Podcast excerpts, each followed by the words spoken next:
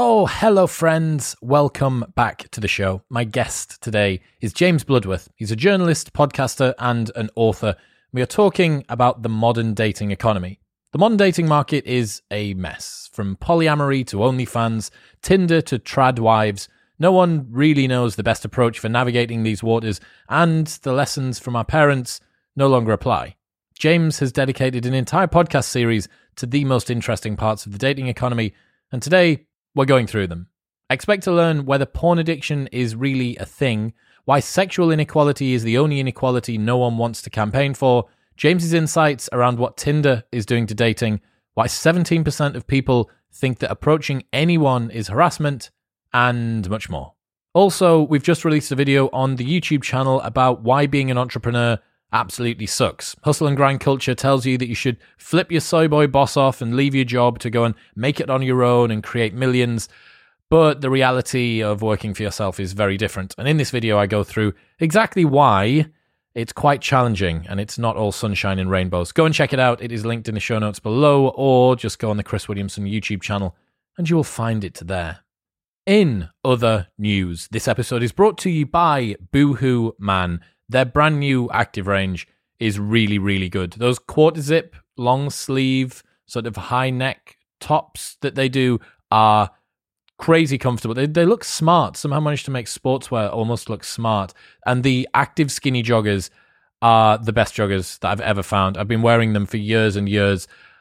23 pounds or like $25 for a, a twin pack, one black and one grey pair, which is pretty criminal. Also, whatever it is that you need, whether it's smart stuff, work stuff, training gear, underwear, socks, accessories, everything. You can get the full works from Boohoo Man. They ship to the UK and to the USA, and you can get 40% off plus free shipping in the UK and in the USA.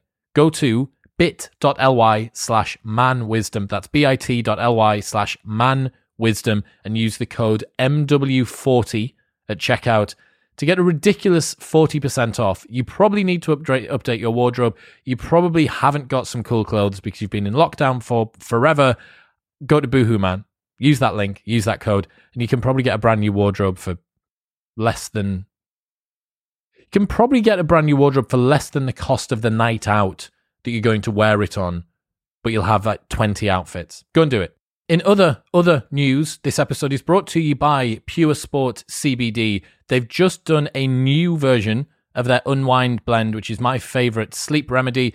1500 milligrams of CBD alongside all natural ingredients to help you get to sleep, reduce stress, and enhance your mood. You'll wake up less throughout the night and find yourself more rested and revitalized in the morning. If you are struggling to sleep at the moment, it's a really great supplement to add in. Also, they've just released their Pure Sport Mind and Body Mushroom Blend, which is a stimulating and invigorating blend of six mushrooms that seek to enhance focus and also aid in relieving stress and anxiety whilst improving cognitive function. Lion's mane and chaga and reishi and shiitake and cordyceps all blended together in the optimal dosage that you take once per day. You don't need to do any of the guesswork. They have done it all for you.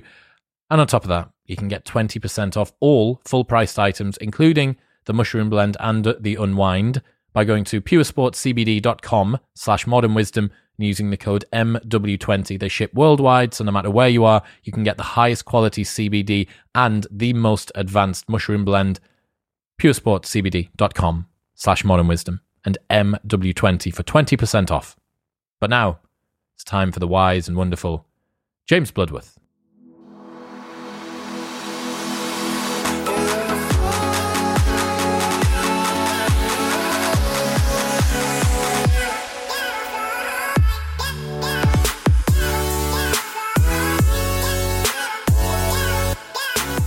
James Bloodworth, welcome to the show. Nice to be here. Why is calling the dating market the dating economy a good term? Um, I, am not sure it's a good term. I mean, it's it's it seems very um, it seems slightly brutal to to look at the that dating romance and and our ideas of romance to turn it into some kind of economic exchange.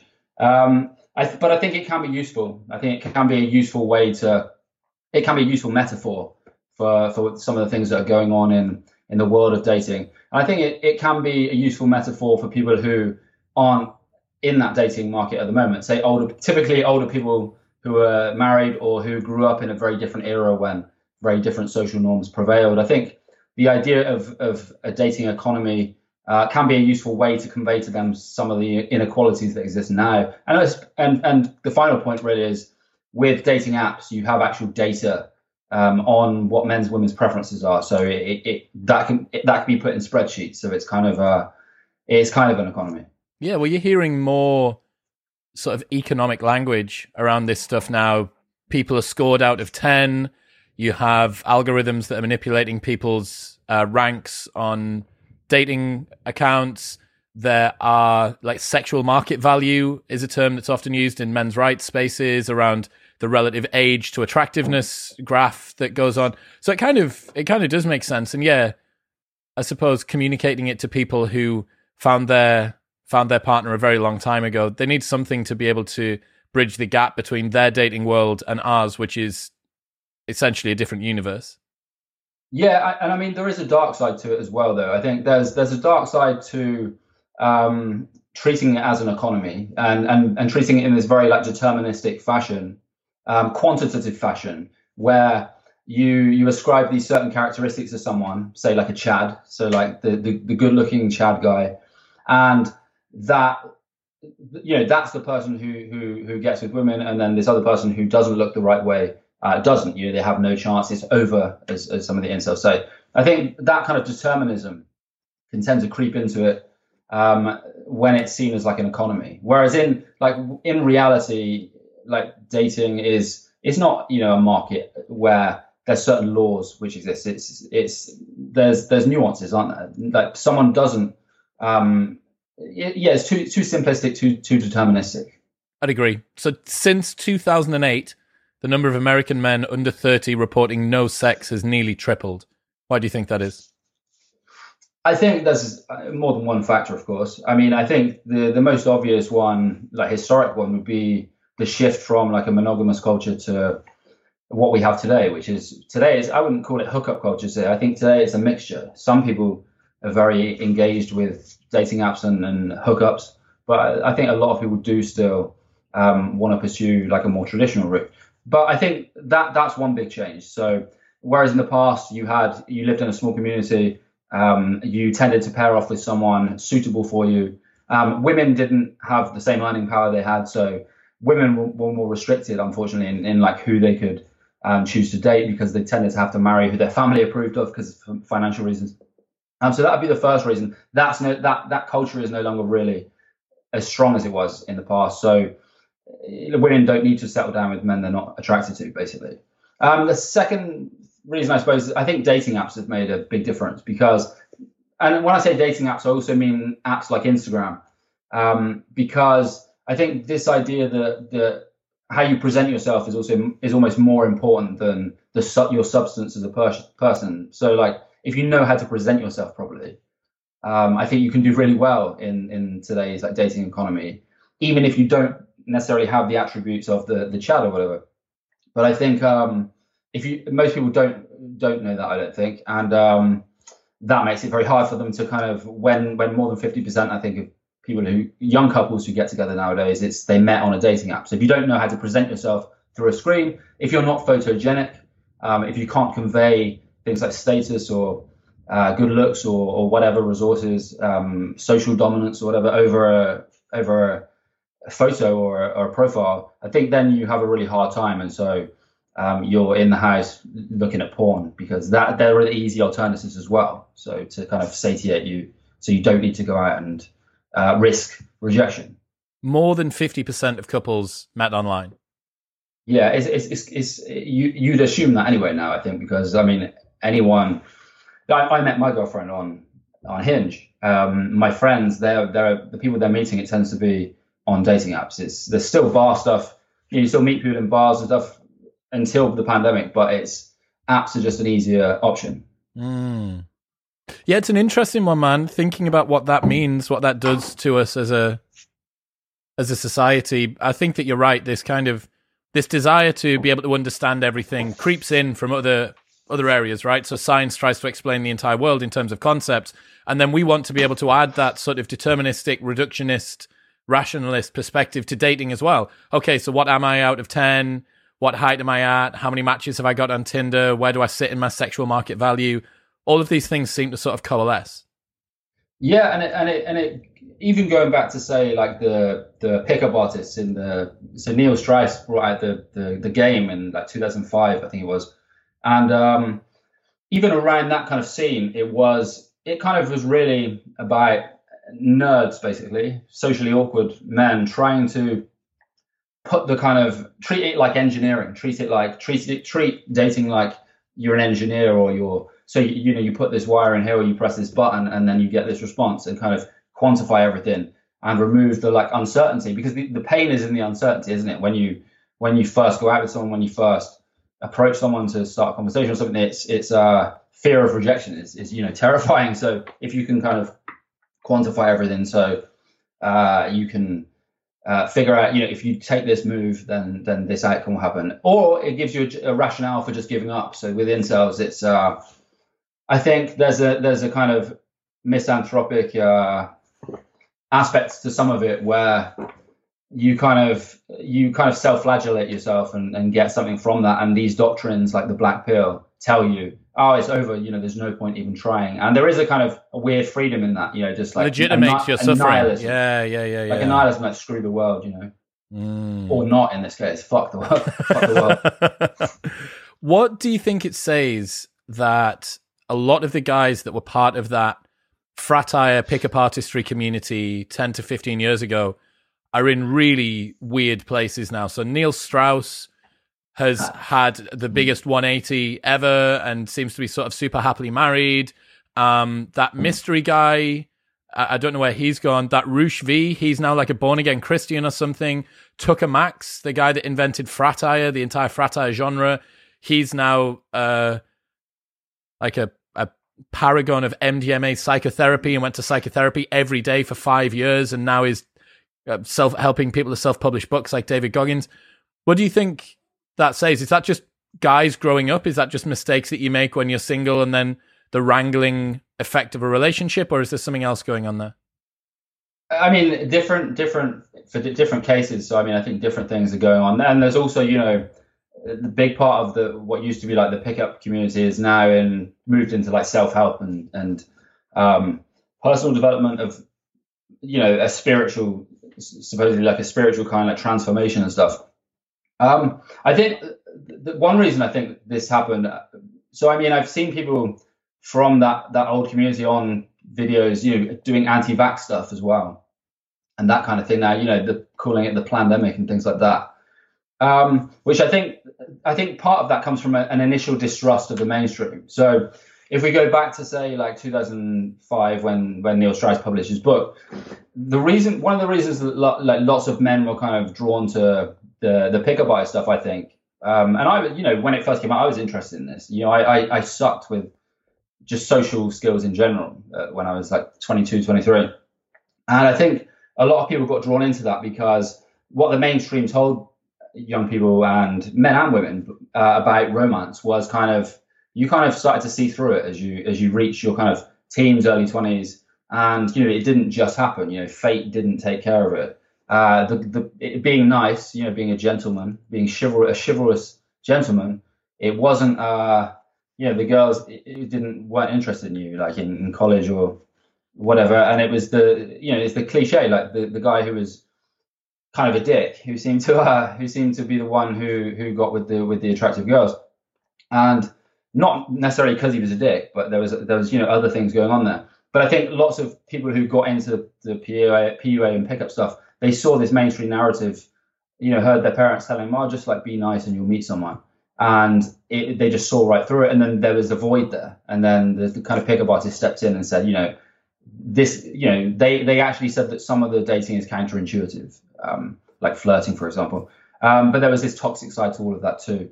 Um, and I think um, I forgot, kind of forgotten where I'm going with this. But, just that, where's that? Where, what, what, why have we seen these people from there pivot into these incredibly sort of different lives? You know, only ten years later. Yeah, I mean, I think yeah, distrust of the mainstream. So you've seen that kind of their their whole trajectory from pickup to like self help to some of the religious like weirdness that, that this guy Roosh V. I mean, he was a very toxic example at, at, right the way through, uh, in my opinion. So, um, but I think the distrust of the mainstream has has propelled these people into different um, cults, basically, um, and and th- part of that is because the mainstream does talk rubbish on dating advice, and I think pickup and was was sort of a reaction to that, um, even though you know it was it was itself quite toxic in many ways. You spent a fair bit of time last year speaking to people on a podcast about the modern dating economy. What were some of the more surprising insights that you weren't ready for during your research for that? Um, I suppose, I mean, I've always been kind of op- optimistic about uh, people's uh, potential to like self-improve in some ways. Like the average, but average person. I know people have different problems and stuff, but I think um, yeah, someone someone of like average looks, average kind of abilities can like go to the gym and like improve themselves a bit, and things will get easier in terms of like dating. Um, but I, I suppose speaking to people on the podcast, there was there was a couple of conversations where I kind of I spoke to to to someone about lookism. I had a conversation about lookism. What's that? Uh, so it's it's discrimination based on what people look like. So we all we all do that in in dating, but it's it's it's kind of across other areas. So you know you earn less over a lifetime if you um, uh, uh, uh, stereo, uh, stereotypically less attractive, and you earn more over a lifetime if you're stereotypically attractive. Um, I kind of learned more about how how deep that is in society, how deep the kind of how deeply we we often treat, how differently we often treat, you know, stereotypically good-looking people from from those who aren't so so fortunate in that way. Um, and also, you know, I think a lot of the advice to given to incels can be condescending when it comes from that kind of self-development, self-help space. So um, I had a conversation with William Costello, who's who's done some writing on research on on incels, and he, he you know he's recorded that, that one of the things that's most often said to incels is oh just lift just lift bro you know go to the gym and that'll solve your problems.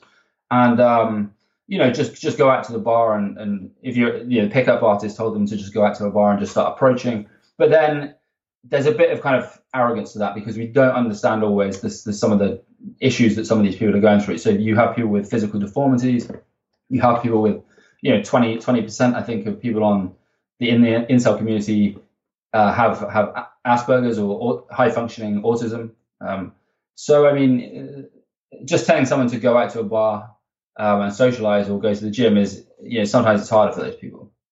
Mm. Yeah, that was what came up speaking to Nama on the podcast as well. That the languages in the worlds that people, different people exist in, they don't work anymore. The pieces of advice that previously we would have got from our parents or from modern dating doesn't understand. But then as you get more and more nuanced, they don't understand the challenges either. There was another one that I thought was really interesting, talking about the differences between men and women. 17% of young people think approaching anyone is harassment, but also 90% of women want the man to approach first. How can those two things exist at the same time? Yeah, I mean, there's a weird kind of um, cognitive dissonance dissonance in the culture generally. I think when it comes to dating at the moment. So that's one example where um, you have a thing is, I mean, I, that that 17% or whatever. That's like people they're they're all online because it seems like that's if you're on Twitter or something, um, and you even suggested you know approaching someone you were interested in, just you know in a bar or something, or a, you know coffee shop or whatever they would say that's you know borderline harassment already. It's this weird. But then if you go out into into the real world, I mean, people are still meeting like that. People it's still it's still happening, but there's this weird like discourse online which pretends, um, which scolds anyone who would who would dare to to do such a thing. Um, I think that's I think there is a there is an issue for men in terms of um, so so men don't often perceive how uncomfortable they make women feel. They often don't. Um, uh, there was a, a, recent book by David David Buss, the yeah, he's been on. He was amazing. Yeah, his his his work is really interesting, and his book Bad Men, uh, he talked about you know the the kind of empathy gap where if a woman's like approached by by these creepy guys, then the men doing the men being creepy will often not understand that they're being creepy. There's the, this like empathy gap, and uh, they don't understand how uncomfortable they're making women feel. So I mean, I think there are there are I, I, think there's a backlash against that and women are kind of demanding in many cases not to be harassed or even talked to in in the public kind of space Um, but uh, but I think there's a there's an obvious balance. Like um, there's a way there's a way to go and start a conversation with someone, and there's a way not to do it. I think common sense is like most people outside of the kind of Twitter weird ideological tower, ivory tower, understand what's creepy and what's not, at least on one level. Um, but yeah, there's there's this kind of weird uh, ideological cognitive dissonance at the moment. It is strange because I, I understand you want to, you don't want to get people into a situation where they're made to feel uncomfortable. Nobody wants that. No one, and least of all as a guy, you don't want to be the guy that makes someone feel uncomfortable either. But on the flip side, 90% of women want the man to approach first. And this is something that keeps on coming up. Desire and the market always kind of manifests everyone's truth forward. So, for instance, when companies talk about, or, or uh, social justice activists talk about, perhaps, um, let's say, the, the perils of fast fashion. Like, I can't believe that these companies are selling these clothes for so cheap and they're damaging the environment and they're hurting the workers. But then when you look at what those girls wear on their nights out, they'll happily go on Pretty Little Thing and grab themselves a dress for ten pounds. So the market always seems to kind of find where people's real truths lay. And then the same thing seems to happen in dating too. That in some ideologically pure environment where we try and nerf any discomfort out of the world, yeah, maybe there are situations in which maybe the safest world that we could exist in is one where no man ever walks up to a woman because that means that no woman can ever be made to feel uncomfortable. But it also means that most women are not going to feel like they're desired, and desire is a really important thing. So yeah, you do have these sort of conflicting ideologies bouncing up against each other. Yeah, and, and I think there's there's it's very hard to have a conversation about inequalities in the dating quote unquote market. Is is I find this very um hard to have conversations with when it's with people who haven't like studied this in some way or who who haven't taken an interest in it. So they're just looking at it from like a personal perspective. I find with guys, there's like a lot of guys have a lot of ego around um, around this stuff. So you know they they they may have met their significant other you know in an in an old fashioned way, like through through college or through work or something. Um, but then they believe that you know if they wanted to, they have the so they have the social skills to go and meet you know in a bar, just walk up to someone and, and talk, start a conversation, whatever and so they kind of sneer at the incels and and um, you know throw the insult incel around everywhere um, to kind of show that they're superior to those people. Whereas if they were in the same context incels are in now, um, that you know they just they literally got lucky in in that situation, and so there's kind of an ego attached to discussing uh, some of these things. I think women are reluctant to discuss um, like dating inequality, partly because I think there's a legitimate fear of a regression to some of the kind of socially conservative norms of the past, the one in particular the ones which which which didn't give women much freedom because you know it sought to control their sexuality. I think there's there's a fear on the part of women to to kind of look at dating inequalities because there's an aspect of that which feels to them like um, we're blaming women for their choices, you know, for not choosing the nice the nice uh, the nice guy who works in insurance or whatever. Um, but for like for like going off with like Chad who has the motorbike, um, I think there's an element of um, because I think that's too deterministic as well. But I think women fear um, that conversation taking center stage because then you then get a movement which tries to put women back into this box uh, where they don't have any sexual freedom at all. Yeah, in a world where inequality is quite in vogue and and applauded at the moment, why do you think sexual inequality is one of these ones that just isn't? Apart from the desire of women not to be put back into a sort of a, a trad world, which is perfectly legitimate.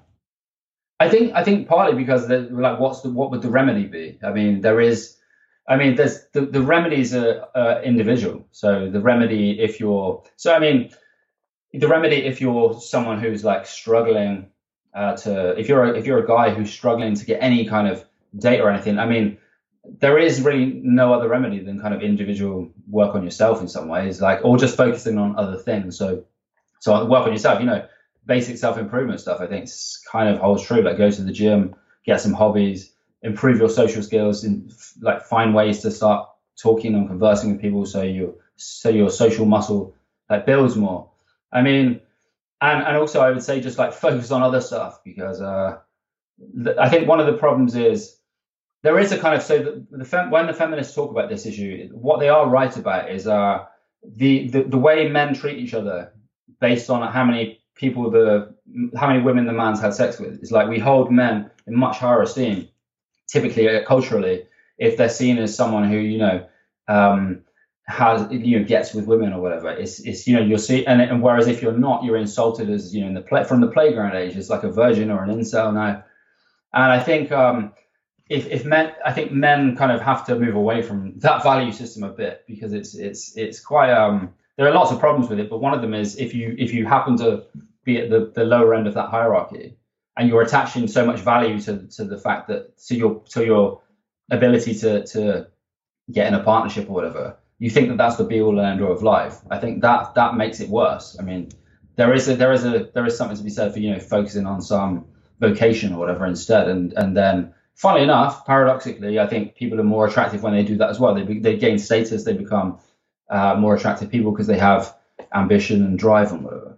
Mm, it's it's a weird one because I think a lot of women judge other women's looks more harshly than men do because they're able to see the finer points of that dress with those earrings and those nails are shit or whatever. And then men judge other men's status and resources and sexual conquest. Now, the consequences are more important to the other side because that kind of gets to work out where you are hypergamously within the hierarchy for each different gender. But a lot of the discomfort actually gets delivered from your own side, right? You get the, the pain about not pulling or being a virgin or an incel or whatever from your own side, more so from the other. And the same thing goes for, for looks with women, that a lot of the criticisms I think that women have around beauty standards for women, the, the finger needs to be pointed very heavily at women for creating these beauty standards for each other.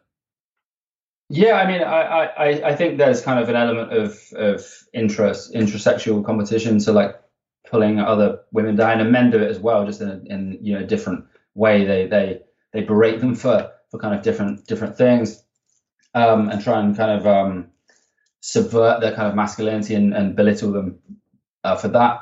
But I think it's, um, I mean, I, I, think there's we, we've come from like a, an era where there were where there were all these norms around um, you know marriage and the nuclear family, and many of those were quite quite sexist and stuff. And now you've got you've got the kind of residual memory of that. So you've got a generation above us um, who who that was completely normal, and and and those attitudes they still pass on to to their to their kids and stuff. And um, we have a, a, more liberal, which I think is a, generally a good thing, uh, sexual climate now, where the same ideas are, are kind of um, transmitted to, to young men who aren't very successful that you know oh if you if you don't um, if you aren't finding someone to settle down with or if you aren't sleeping with all these women you're you're basically a loser and a virgin and an incel i think that's uh i think that's yeah that's incredibly toxic. And i think that's um and and and, and apps like instagram and and whatnot where you've seen the rise of influencers like dan bilzerian it's um it, it kind of elevates even more this idea that, that the, the kind of the really successful man is the person with with like a harem of, of, of women or whatever, that polygynous. And you know that's not necessarily a very good outcome for the for the women either because they're they're treated as kind of uh, props in that in that scenario. What are some of the challenges that women have in the modern dating market? I think the the age old one of of threat of violence. So um, the risk. So I know going out on on a date with someone new for for us, say on on like an app or something it wouldn't really cross our mind that that like our head could end up on a stick at the end of the night or something. It's it's like there's that that wouldn't even like I wouldn't even think about that generally. You're not bothered uh, about whether she's putting something in your drink, yeah. I did have a stalker. Well, I do. I do kind of have a stalker, so it's. I probably shouldn't say it, but it's still. It's. Um. I don't think the, the fear of physical violence isn't isn't like the same.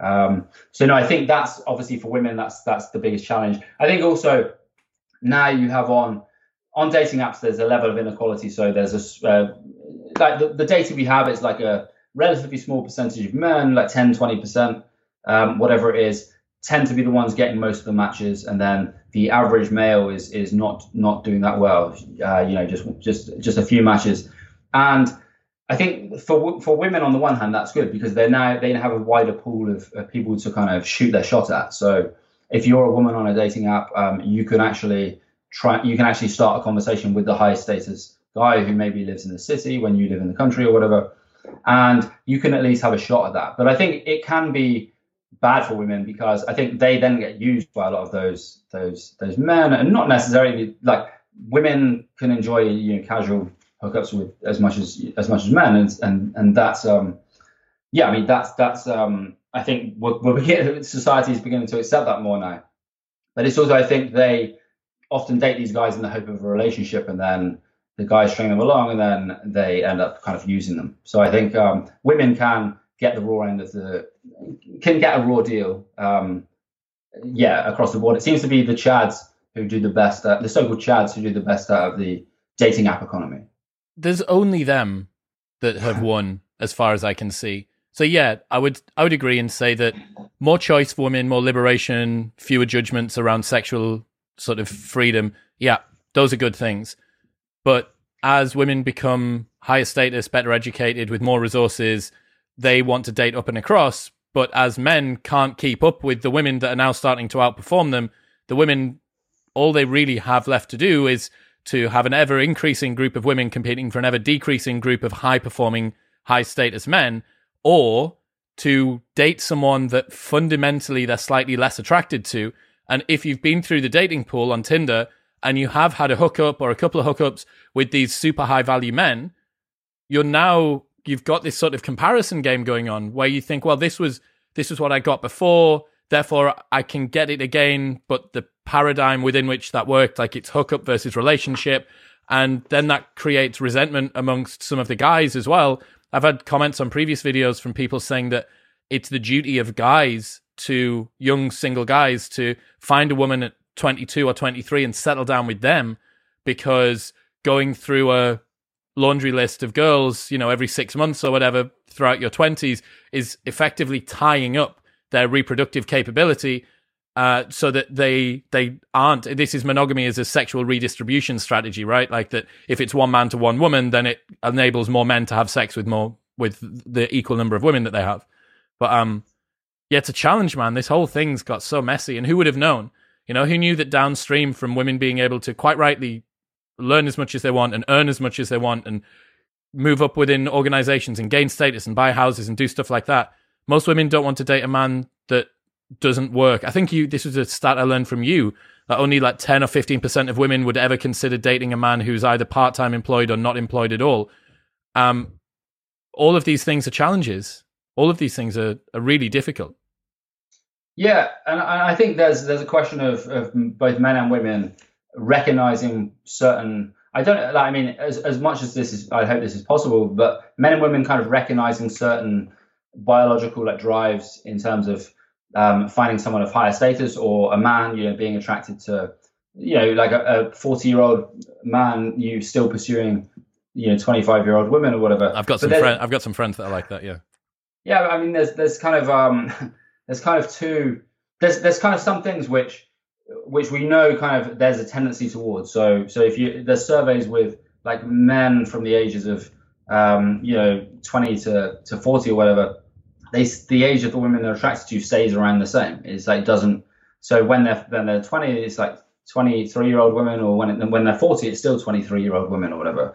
But it's like it doesn't mean you have to actually do that. It's like it doesn't mean it's it's it's morally a good thing for someone who's um, you know, a married person to just keep trading in for like a younger partner. There's something kind of very shallow, very immoral, immoral about that. Um, and there's something, you know, our society in general, it, it, kind of reflects something in our society in general where everything is seen as like disposable, including your your significant other, where you just throw it away and kind of buy it, essentially buy like buy a new one or, or replace it with something newer and shinier. In many cases of these people, yeah, probably is buy buy another one. Um, but I, I, think it doesn't mean you have to actually like live that. And the culture, I think, makes a big difference as well. And for women, um, it's you know, yeah, there like there may be an aspect of, of biology which kind of um, put moves them towards pursuing uh, the the higher status uh, man in the community or, or who's accessible.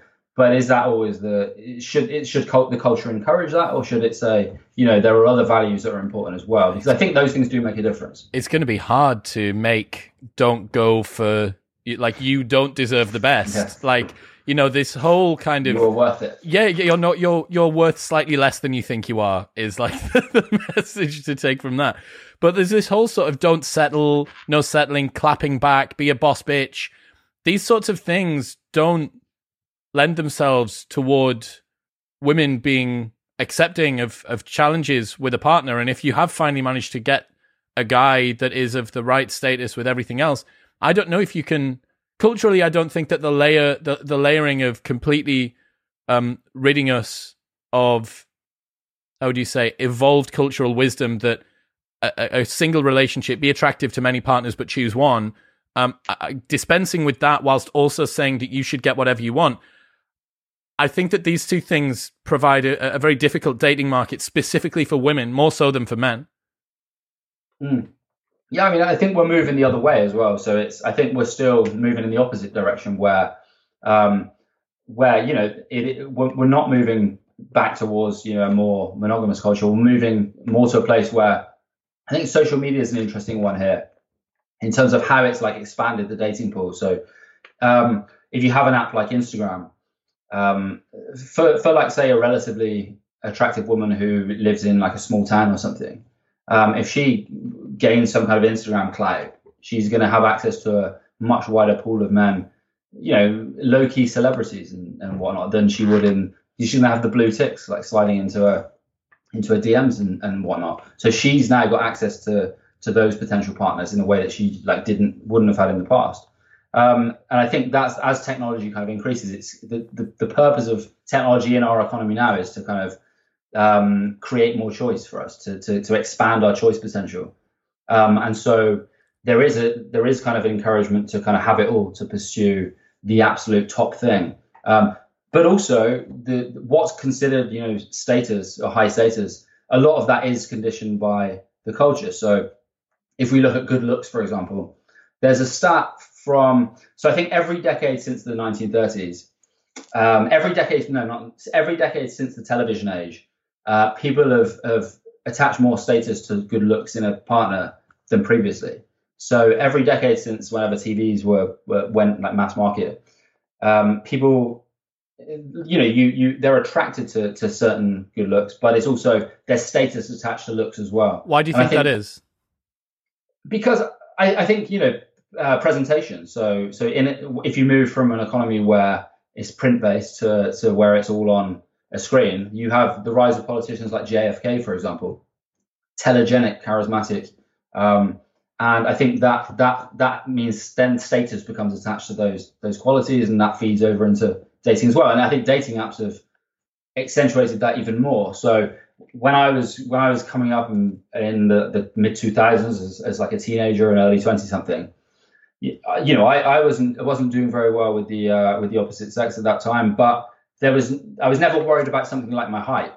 Like I'm like what five five eleven I think, but it was never like oh you've got to be six foot or, or something like that. That to me is something that's been it was always there a little bit, but it's been kind of um, formalized from the culture around dating apps, and I think the same is true about certain types of good looks. So um, the importance of being good looking, the status attached to it, is more now. One because things happen through a screen often, the first impression, but also because because women have more economic independence, so um, can freely choose more. They don't have to necessarily think about how much money the person has um, if they're attractive, if they're physically attractive.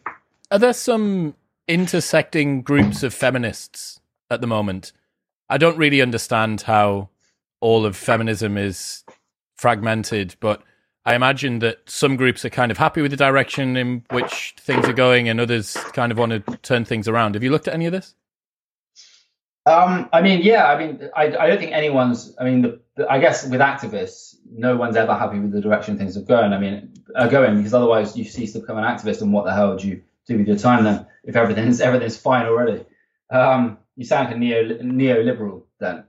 But um, no, I think, I think, yeah, it varies. So I mean, sex positive feminists tend to see uh, hookup culture as, as you know, sexual freedom as broadly a good thing. And in some ways, I think I think they're right. I think it's um, I think you know I, I, I adhere to the basic kind of principle liberal principles on that. I think people should be free to kind of get get together with who they want. Um, the radical feminists, it tends to be more of a there's there's more of a kind of anti-pornography campaign and anti-prostitution campaigns going on at the moment. I think is um yeah again I, I agree with aspects of that as well. I think um I don't think it's it's inherently good just like the commodification of people's bodies and and the idea that there's that pleasure is all that there is in life. I think there is like a deeper a deeper reason to be with someone, for example. Um, and then you have like the traditionalists, the the trads, the trad uh, the the trad wing of the feminist movement, which is um, just a, just like appalled by everything.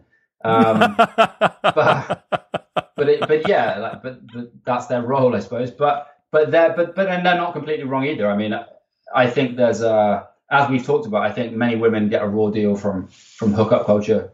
Um, I also think um, yeah, I think there's something to be said. There's there's kind of a deeper meaning uh, to to being with someone than just like gratification. I think building like a connection, building a deeper bond, building something um, meaningful. I think is I think there is an importance to that. I'm not. I don't subscribe to the to the whole um, you know progressive thing that you know is ostensibly anti-capitalist, but yet treats other human beings as if they're completely like disposable when you can just swap one person out for someone else. I think sometimes. Uh, it's it's much there's much more kind of value to be built in building a longer connect a bigger connection. It's like that story of the blind man and the elephant, isn't it? It's nah. some of them everyone's touching a different part and someone has got a little bit of truth within their own different domain. Yeah, man. I, so I'm really, really fascinated with what we see next. Like what happens, how we move forward from this position with sort of increasing sexual liberation, but a biological compulsion to have a family, you know, you have to be, no matter how culturally deprogrammed you think things need to get, you have to be an incredibly unique man or woman, I think, to make it to 50 without a partner or a family and say, look back and say that it was a good, a good decision. That's not to say that there aren't people out there for whom that is correct, but to make it to that stage, it, you are an outlier, like by definition. You would have been your, your genes would not have made it through. So that is that is by definition an outlier perspective. But it seems that finding families and creating families is going to get more difficult. I I don't know if you agree.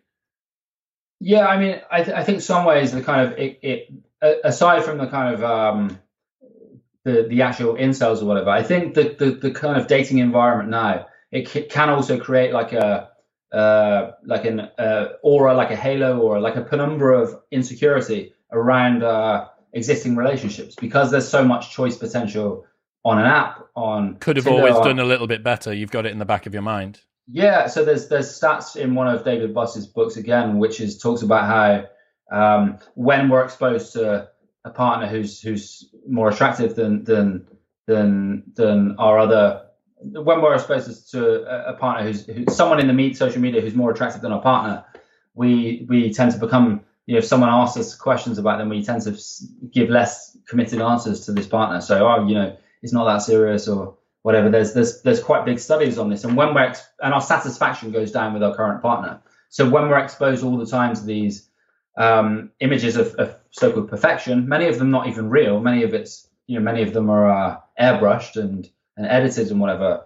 Are kind of we we the same we feel the same way we do with our work or whatever that you know the grass is greener on the other side that everyone else is living this amazing life while we're you know our life is a real life. You know, it's not perfect. Like even the people on social media, you know, that that's not real, but but there's this perception that it's real, um, at least to some extent, and we feel more dissatisfied with our current partner. So so the the environment now with social media, I think it creates this bigger air of insecurity around existing relationships as well, makes that more like perilous. Should I get in a relationship because is um, you know there's more opportunity to cheat? I mean, like one in three.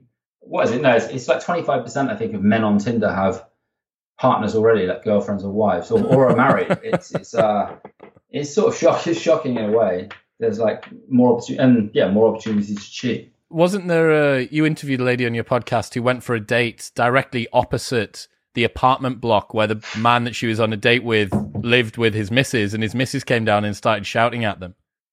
Yeah, uh, yeah. I mean, and and that's the thing. I think men, for men, I think they should speak to women more about their experiences on dates because I mean, every every woman I've been out with in, in the last like couple of years, I've I've kind of been curious and talked about their experiences on dating apps, and they all have like a super weird story. Whether it's like a weird like catfish story or or um yeah things like that where someone's someone's married and then hides it and or just like worse where it's someone who's creepy or pushy or something like that but um yeah it's i mean the internet allows people to conceal um conceal their intentions a bit more what's porn doing to dating I think porn's making men more like apathetic to get to kind of go out there and and try and make the effort to meet someone because it's you know it's um I think that's kind of common sense really. I think that's that's fairly obvious that if someone has the I think going out to meet new people, especially so I was someone who's very socially awkward when I was uh,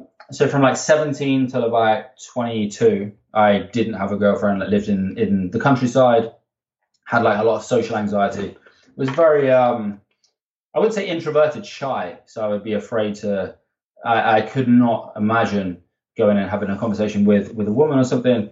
And I think um, if you're in that situation, I think it's there's already so much fear around going outside and stuff, and you're just kind of um, like pornography is another reason to kind of stay in. It takes care of one of your basic needs in the way that computer games will stimulate you or there's there's one less reason to go outside to find simulation to find to like engage with the world. It's it's like a simulation of the world. I think that that's a big thing. And also i think it's the a view of women there's the obvious points about i think um, you see the prevalence of of men uh, treating women in a certain way um, in the bedroom because they've seen something in in like a porn film. And um, they, they, don't they, they aren't calibrated to whether the woman is is you know that's something they're enjoying and it's and then uh, yeah I mean you you hear lots of stories from women about this in the media like the pornification of sex I think that's a problem. And um, yeah I mean and and just the the standards. So so people think that this is the certain standard of beauty what they see in, in like a porn film. It makes guys feel insecure on the one hand. So they think if they're not the guy in the porn film who they don't know is you know taking like some Viagra's or whatever, and um, on steroids and, and and everything else, they they think that like that's the standard they have to live up to now. So it makes them get like anxiety. And for women, it's like they feel the same way sometimes about the porn actresses that men are. That's the kinds of women that men desire. So you have to live up to that. I think it can be very harmful. Um, yeah, I think. I, I mean, I'm not sure what I think would do about it in terms of like um, policy or like whether it should be restricted or anything, but I think it can be very harmful. What about porn and sex addiction? You had a conversation about this, right? What do you find out there? Yeah, I mean, I think um, so. I have ADHD, so I can get basically easily addicted to anything, anything stimulating. Um, but yeah, I mean, it's with with kind of um, I'm not sure if sex, if I believe really sex addiction, sex addiction, but I think it's more like dopamine addiction, isn't it? So it's it's kind of I, I take medication because there's like a lack of dopamine in my brain, and the medication fills the, the dopamine gap in the neurotransmitters. So, I mean, if you, um, yeah, I mean, we all like a dopamine hit. So, I mean, that's what sex addiction is in a way, just that on steroids or something. Yeah, they looked at your guest looked at the pathways, I think, and couldn't find any similarities between the sort of typical addictions that people were finding with drugs and and that from porn or from sex. But as he said, I think it was Tiger Woods that used as the example. if you lose your Nike contract because you've cheated on your wife, that's one thing. But if you've lost your Nike contract because you've got an addiction, then you go to rehab and come back out. That's something quite different, and you're able to get your your sponsorship back. Right? I think. Yeah. Yeah, I mean, my girlfriend accuses me of using ADHD as an excuse, so it's like, oh, I can't help it. I've got, got ADHD. I've got a medical. Th- I got a note from the doctor. got a disorder. Yeah. What about OnlyFans? What do you think that's doing to men and women's views of each other? I mean, I think it's it's like I think it's a sad situation, but not not in kind of a prudish way. So I mean, I don't really feel like like shocked, like oh my god, these these people are kind of um you know doing this stuff uh, like online.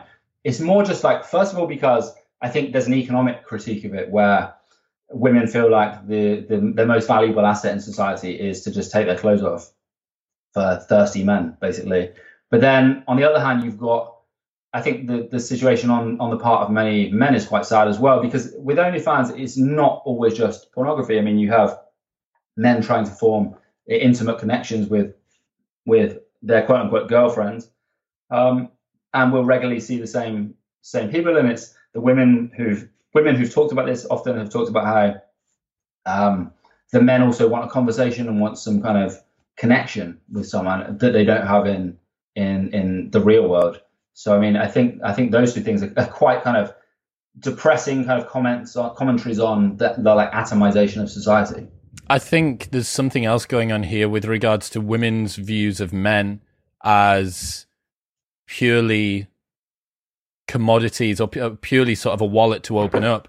And I think that this trickles down. You see this in young girl culture, or at least I do in nightclubs, that girls are happy to bounce from table to table in a nightclub. That's what I do. I run nightclubs. And you see the girls that will move between the different tables and take drinks from whatever, and they'll stay on the table that's got the most bottles, the biggest one. And you think, well, yeah, so part of this is just old school hierarchical resource acquisition and, and trying to get the guy that looks like he's got the most status because he's got the most the biggest table with the biggest bottles. But I also think there's something else going on, which is that when women are able to make astronomical amounts of money, you know, six figures a month from commodifying themselves but taking the money out of the pocket of men. Quite rightly, there's an argument on one side that says, well, men have been the gatekeepers for wealth for far too long and women are able to take this back. And you go, well, yeah, but is it is it your highest virtue to to do it at sort of the lowest, most base level of what it is that you have to offer the world? Like, you know, prostitution's as old as time, but and that's not to say that doing sex work online is the same as prostitution, but it's not a million miles away. You know, it's not a million miles away. And I think that there was this quote from a buddy of mine who said that um, just as porn is impacting men's opinion, uh, men's uh, expectations of women, OnlyFans is impacting women's expectations of men, and that um, you mentioned it a couple of times transient transactional sort of relationship what can i get out of you for what you want from me? It does seem to kind of encourage that commodification of relationships.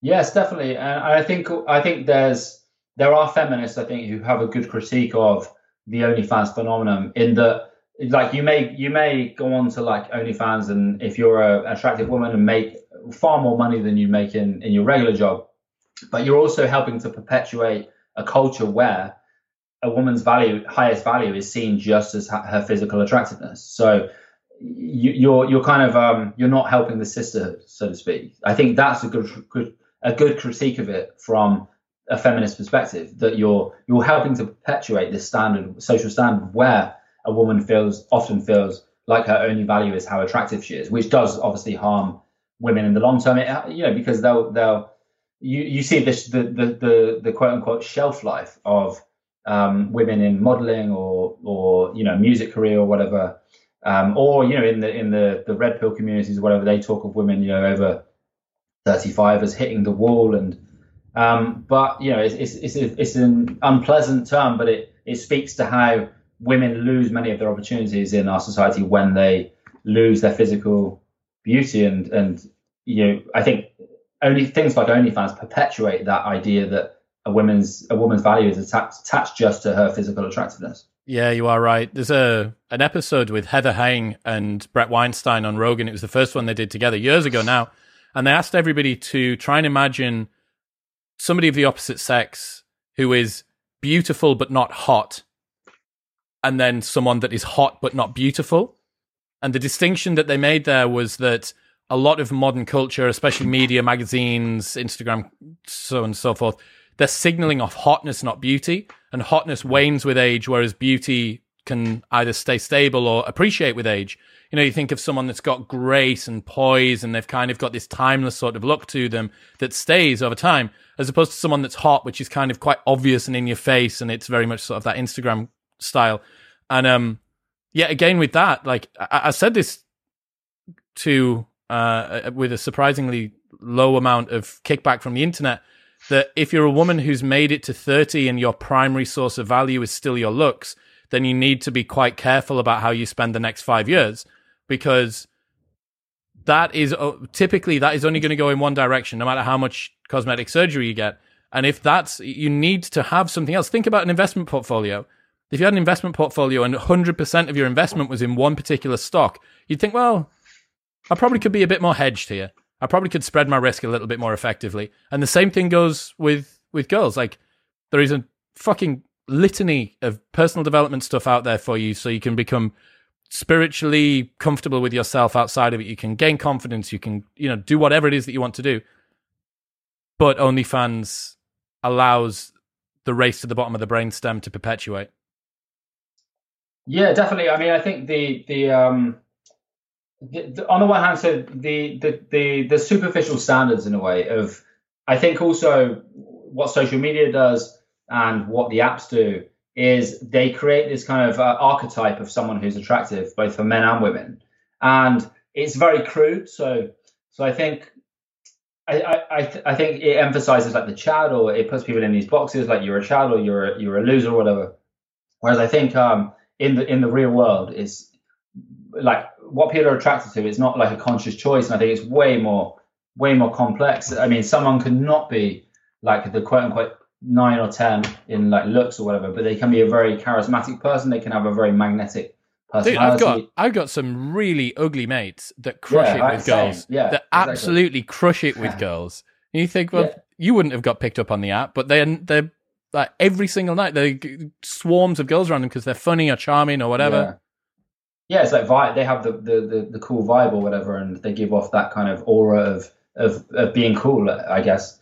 Um, if that if that that isn't too vague, but I think social media gives this idea to um, men and women that that there's kind of one type of look, one one version of success in a way, and then I think it's it is quite easy to get disheartened by that to, because we're bombarded with we're on our phones, you know, all day. We're bombarded with these images constantly, and this idea of what the kind of the so whereas once we were bombarded with the idea of what the the the, the normal life is, the monogamous nuclear family, whatever picket white picket fence. Now we're bombarded with this idea of what's attractive, um, and if you're not living up to that, again, women have had this for years. You're not living up to that. You should feel bad about yourself. But I think it's also men are subjected to that similar pressure uh, now as well. Like if you're not the Chad, if you're not these things, then um, yeah, you're you're you're, you're kind of screwed. What's it's not happening- really true. Yeah. What's happening with consent at the moment? Because I remember a little while ago, maybe sort of two two to five years ago, there was all of this sort of consent porn floating around and these weird um you must ask before you say hello, you must ask before you touch, you must ask before that. What's where's that at? Have you have you seen any of this stuff? I mean, with, with with that stuff, I mean, I think that stuff will. I think that stuff will always hit the roadblock of, um, like, in terms of like people. There's the joke about you know having to sign consent forms before you you sleep with someone and stuff. I mean, that's never going to happen because that isn't anyone. That isn't how it goes down. That isn't just isn't how it goes. That isn't how it happens. And I don't think that's how most people, most women would want would want it to happen like that either but I do think at the same time, I, I absolutely do think that like there is a, a lot of education to be done among men in terms of again if you, if you if when I've spoken to, to girlfriends, uh, people I've dated about their experiences uh, from from dating apps and whatever, they all have one story of some some pushy guy who who doesn't. Pretty much all of them have some story of some pushy guy who doesn't accept no for an answer. Um, so there's something wrong in the culture, I think, that that's still something women have to face. They don't feel they can report it. They don't feel like they can uh, necessarily come forward about that. I think there's there's two things going on. I think the attempt to formalize it through, you know, um, affirmative consent, written consent, or whatever is, I think that's ridiculous. But I do think there's um, there needs to be you know, more repercussions for men who who don't you know who who do push push the boundaries and, and don't accept no for an answer. But I also think men need to be that there is a there is a kind of rape culture um, to some extent. I think in certain like fraternities of men. What does that mean? I think there's there's I mean there's kind of a, a an assumption I think among some men that you know. Um, yeah, I mean, I heard from the pickup community years ago that that that you know women have some women have rape fantasies, so um, there's like it's okay to kind of to push it and and you know no means you, no just means not yet and, and this kind of stuff which i think is that's very dangerous to be telling um, especially socially uncalibrated or dark triad dark triad men this kind of information they, they they would feel like they have a free pass to sexually assault someone but i just think there's in terms of just from speaking to like female friends and stuff, I, I, I feel like there is an assumption among some men that they can just keep pushing it and there won't be really any repercussions um, if they do that because um, few women would actually do want to go take these things further. Mm. Yeah, man. I mean, I, that makes me that makes me really uncomfortable. The fact that pretty much every girl that you know, and I think a lot of the ones that I do as well, have had a situation where this happens. I wonder. So David David Buss in that Bad Men, and anyone who hasn't read it needs to go and check it out because it's fucking awesome read.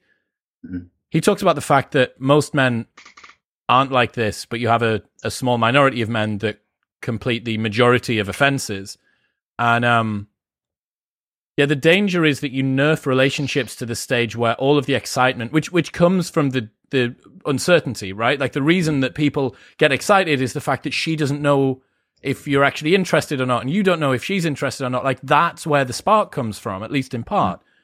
And if you get rid of that, you know, with even if you decide against having the, the, the form and the fingerprint ID to say yes, I want to have sex, if you do have enough to get rid of that excitement, again, desire will always win out, and it, it, you're going to lose. So I don't know how much you can cult- culturally sort of get rid of the of the real bad actors. You know, if you've got someone that's narcissistic, psychop- uh, psychopathic, and high in Machiavellianism, like I think those people are just going to fuck the game no matter what. I, I don't I don't want to call anyone a lost cause, but kind of does feel a little bit like that.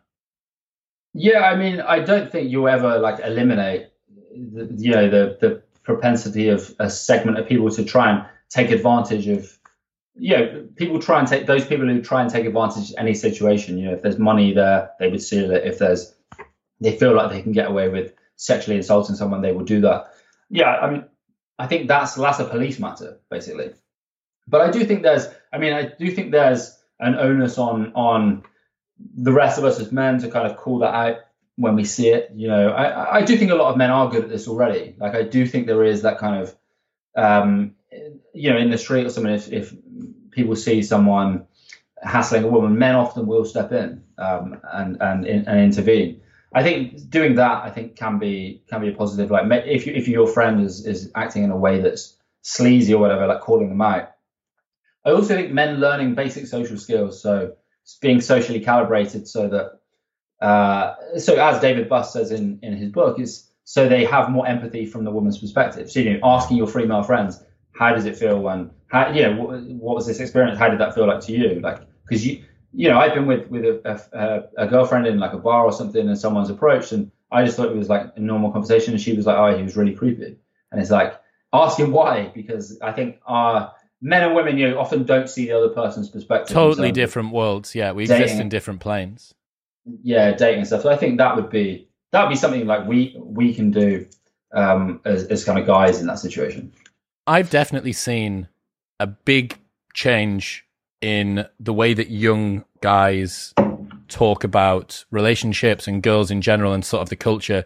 So I've been in lads chats of one form or another, whether that be like BlackBerry Messenger, BBM pin back in the day, or WhatsApp chats for kind of the last 10 years or so, running club nights, constantly having young guys in there who are at university, who are liberated sexually, who have parties and girls on tap and hearing the sort of language and seeing it come out of myself as well. And you know like the the movement over time where the overton window of acceptable speech has shifted from and to. Perfect example of this we used to have um, cards that all of the boys had to have in their wallets at all times.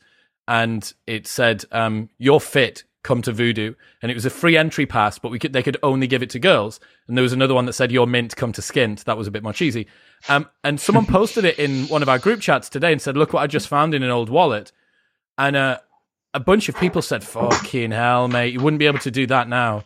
Wouldn't be able to have wouldn't be able to have that now. And it is a little bit tongue-in-cheek but the fact that you have people who aren't culture warriors they're not bothered about keeping their finger on the pulse of the fucking bleeding edge of what's happening with ideology and identity politics and intersectionality, but they are aware that there has been some sort of a reckoning that has happened. You know, whether it be Me Too, whether it be Jimmy Savile, then sort of trickling down to the Epstein and the Weinstein and the so on and so forth. They're aware of that. And these are just fucking salt of the earth dudes who are now in their late 20s looking back on their time at university and realizing, wow, times have changed in the period of less than 10 years. Mm-hmm. Yeah, I mean, I think there's kind of a I mean, yeah, I mean, I think on the one hand, there's, there's, I think it's good that these, these bad guys have been exposed. There was people getting away with so much for so long, um, in terms of how they treated women. I think it's, it's good they've been exposed. But I, I think some of the, the media kind of interpretation of some of this stuff is a bit overblown, um, on, from both sides. So I think the, there is this idea propagated on, uh, progressive social media that all women just walk around in fear of being assaulted at all times. Um, I think that's an exaggeration. Um, but I also think that the, the kind of um, there's a there's an aspect in the, of the kind of manosphere, if you like, which which exaggerates how much how difficult it is to go and start a conversation with a woman nowadays because oh you're going to be accused of of sexual assault or something. It's like people actually know who go out and um, do um, date and and go on date stuff who who are socially calibrated and and aren't like weird they don't they never have these experiences these issues really because there is a sweet spot where it's like just be cool. Here's um, here's what I keep on thinking. weird. I keep on thinking that the vast majority of people making these comments about the real world only exist on the internet. But mm-hmm. because mm-hmm. they're the loudest voices on the internet, people mm-hmm. like us that exist in the real world as well, that maybe sort of have one foot in either and straddle it, are like, oh, fuck. Dude, did you hear about did you hear about the fact that 17% of people don't want it. And it's like, yeah, but those 17% of people don't leave the house. That's yeah. the 17% of people that have never had anybody come up to them ever. And I've got. Yeah. Sorry, Karen. Just, I've got a friend who is a very fucking well rounded young guy. Uh, and I was out with him not long ago, and he, he reiterated that to me. He said that to me. He was like, dude, like, you know, I've sort of could do with getting a bird at the moment. It's, I'm going through a bit of a dry patch or whatever. And I was like, oh man, like, you know, there's the chicks over there and chicks. He's like, no, man, you can't go up and talk to someone. You know, it's dangerous. And I say, you are, you spent too much time on the internet, my friend. You uh-huh. spent too much time on the internet. Yeah, that, that, that is that is a good example, I think, of like Twitter Mind or where. Um, so I, I try not to use social media too much because on the one hand, you've I've got you know there's Instagram where it's like this idea of perfection in terms of photos, and then on Twitter it's this um, that it can be this like weird activist space where any kind of social faux pas, people like a load of obsessives who are just on there all day will jump on it and uh, and tear, tear you to shreds, and and that's happened to me like a bunch of times.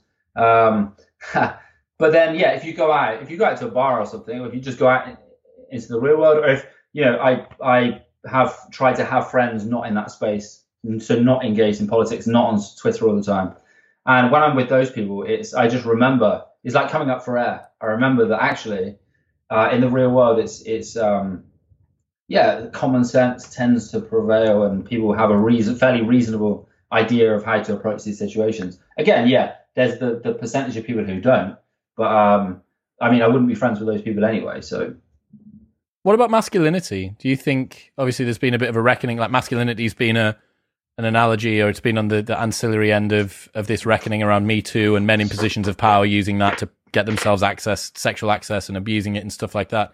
But it does feel, at least to me, like that's left a bit of a void for masculinity that men are now struggling to try and find a societally acceptable, wholesome, but also desirable masculine cliche for them to, a road for them to walk down. Yeah, I think it's. I think there is like a lot of. Um, it is kind of. It's, it's like a cliche to say it, but it is a confusing time to be a man, particularly a younger man. I think in many ways within the culture, because on the one hand, you're you're fed this narrative that masculinity is toxic, and I mean, so I've even I've even read things about. Um, so yesterday I was reading something and it talked about how gym memberships has gone up 40% between 2015 and 2018 or something. And when I read that, I thought, oh, that's that's great. That means more people are taking care of themselves. There's because we have an obesity problem, so it's it's a good thing if more people are joining the gym. But it was framed as this kind of toxic obsession with the self, and um, then I've seen it framed as you know toxic masculinity. And yeah, I mean it can be, of course, if when it goes to a certain point. But generally, it's like a positive thing to uh, work out. So I like I, I find it somewhere where I can switch off from the writing and meet a different kind of uh, crowd of people that I meet through like, journalism, and it's just like it's just that it's just a great um, a, a, great environment to be in. It's loads of positive positive things come from that. But it was framed as like toxic and you know toxic masculinity. Um, so so men I think are often fed this narrative that masculinity is inherently toxic, um, which I think is, can be very damaging. But then they go out onto the sexual marketplace. They go out to a bar. They go onto an app, and it's the guys who are stereotypically masculine, which tend to be doing better with um, when it comes to dating. So it it throws up this kind of cognitive dissonance, like what is going on here? So when I was in my early uh, late teens, early twenties, I was into like emo and uh, punk music and stuff, where it's not the most like masculine dudes like um, lamenting their lost like sweethearts and stuff. And and I I I absorbed, imbibed the idea that that was how that you should put your wear your heart on your sleeve. That's how you. Uh, that yeah. sounds like a that sounds like a Taking Back Sunday song or something, doesn't it? Yeah, I mean, I'm sure there is a song from that genre uh, entitled that, but I thought that was the way you kind of like that's the way you this is the way you get girls. You like dye your hair black and wear like nail varnish and be like uh, sensitive, like sensitive. Jared Leto, Jared Leto gets the birds, man. but then those people have status though, so that was what I was misunderstanding. So if they're in the world famous like emo band, they have status, so they can dress as a you know a, a chocolate chip cookie and they'd still get laid. Um, yeah. But it, but it was, um, but but but the reality, like if you look at the, the, the like the evidence, like I went out a lot. I spent a year, I spent a long time at university, and then I was in Vegas for like a while, and I was going out a lot. And you see what what what how it goes down. Really, you see the people who these the women you find attractive go home with, and it isn't the the sensitive, nice, sensitive emo guy. It's the uh, extroverted, socially dominant, whatever not always the chat necessarily, just the person with the status in the environment, say the club environment for the person who has the DJ, the dance floor table, whatever. Um, and I think that confuses, that was really confusing to me um, as a man, because it's like I felt like I was being lied to by the mainstream. Progressives were lying to me and saying that it was just a blank slate and men and women just want the same things. And even the mainstream itself would, was still wedded to this old style, old fashioned narrative that just don't worry about it. You'll you'll meet someone, and fate will take care of it, like in the Hollywood film where the nerd, the, the nice man, the nice fellow gets the woman in the end. So I think it's very confusing, both of those things. But there hasn't been, as far as I can see, a solution. There hasn't been something new that's come through to fill that void. It's like, yeah, I can accept, everyone can accept, should be able to accept that men using status and resources to get abusive access to sex in return for them doing something in the workplace is like fucking reprehensible. But we also have to concede that there are certain elements of masculine energy which are inherently attractive to women. Okay, yeah, so you, have thrown the the baby, the bathwater, and the fucking bath's gone out the window. Like, what are we left with? Yeah, I mean, so yeah, there, there is a contradiction in that lamenting the. On the one hand, it's you know we lament the abuse of men in powerful positions exploiting that position to I don't mean like Weinstein Weinstein necessarily because that that's that's a rape situation, but I mean where men in high power high powered positions um, use that position to get with younger much younger women, much more attractive women than they are. And and that's kind of everybody is exploiting everyone in some ways. And again, I'm not talking about harassment or or or things like that, but it's like you often have have the the women who are who are going to these nightclubs, say in that that environment, just to find to these tables to find the high status men because they will benefit economically and increase their own social status if they're on their Instagram. And then the men the, the men are using their own leverage, their status, their their finances, their even just their contacts in the club. Like in Vegas, you you also had a layer of uh, entrepreneurs in that respect who didn't have any money but would still be on the have these dark, these amazing tables because of connections and stuff, which was quite interesting. But then because they had the status, they would now kind of um, they would now meet more women than they would if they just stayed in their usual economic role. So I mean, everyone's exploiting everyone in in, in some respects. I, I think it's we don't really hear that because everything today is framed in like oppressor oppressed, and it's this binary. Whereas in some situations, yeah, people are getting different things out of out of the situation. Yeah, it's too simplistic man. Mm-hmm. To split things yeah. off like that, it just yeah, it doesn't doesn't take in any of the nuances of of of of human beings. Basically, that you know, men are, are not not just like this, and women are not just like this. But sometimes we are selfish. Sometimes we seek to improve our own status. Sometimes, um, yeah, and and and no one's inherently virtuous. Like there's like Bertrand Russell's quote about the fallacy of the superior virtue of the oppressed. It's like I agree that women have been oppressed by a kind of patriarchal structure, superstructure for much of the last kind of few thousand years, but that doesn't mean that, that there aren't, you know, that, doesn't mean that that all men are bad, men are trash or whatever, and, and that women are inherently virtuous. It's obviously more complicated than that. It's the same theme that I'm seeing with pretty much everything that sort of social deconstructionists that want to completely upend absolutely everything are doing it at such a pace that we can't work out which is baby and which is which is bathwater. It's like, look, did I need that bit of society? It's like, nope, too late. It's gone. It's in the incinerator. You're like, fuck. I might have wanted that. Like we might, it might have been religion might have been useful. Like there's there's an increasing number of people that are cultural Christians now because they fucking long for a, a, a, weekly service with people from their local community that helps them feel awe and a connection to a higher power.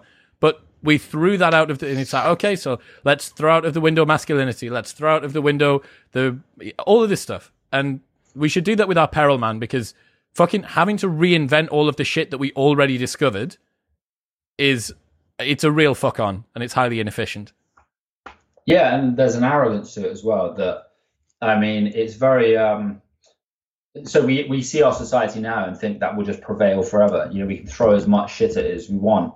Um, but it'll just be fine. You know, we'll always live in a liberal democracy. We'll always be able to. But it's like, no, you can actually throw enough at it, and then it, it it's deposed for something much worse, where you, you no longer have the freedom to, to criticize that that system.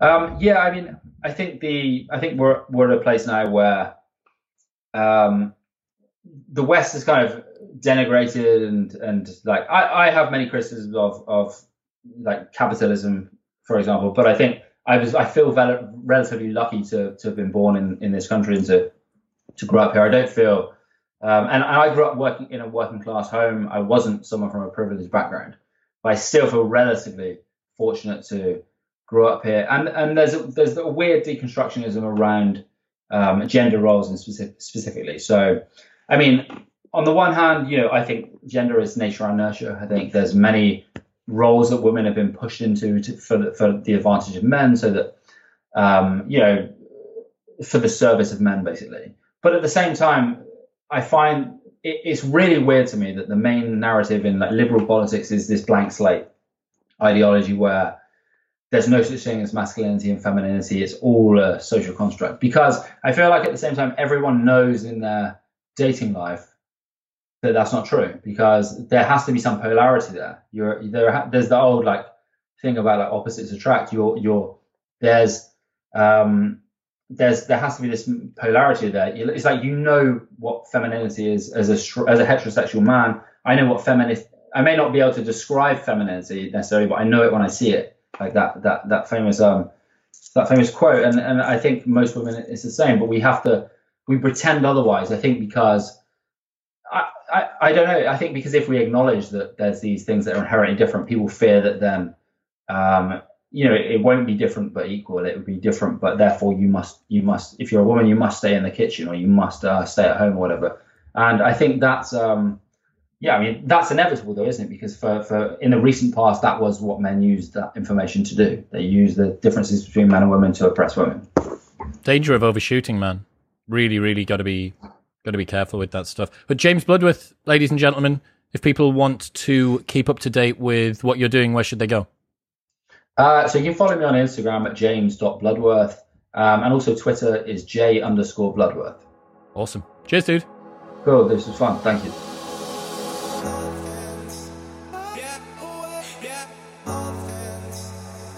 Thank you very much for tuning in. If you weren't already convinced that the dating economy is wrecked, then there we go, nails in the coffin for you. Also, if you haven't picked up a copy of the Modern Wisdom reading list, go and do it right now. Get your face and take it to chriswillx.com slash books, a hundred books that you should read before you die, the most interesting and impactful that I've ever read. fiction, non-fiction, and real life stories, and it's free. And you should get it. chriswillx.com slash books. Also, you can receive a 40% discount site wide on everything from Boohoo Man, no matter whether you're in America or in the UK, by going to bit.ly slash manwisdom. That's bit.ly slash manwisdom and the code MW40 at checkout for a huge whopping 40% off. Plus, Pure Sports CBD's brand new Unwind blend, plus their Mushroom Mind and Body blend is 20% off if you go to puresportscbd.com slash modern wisdom and use the code MW20 at checkout. I'll see you next time.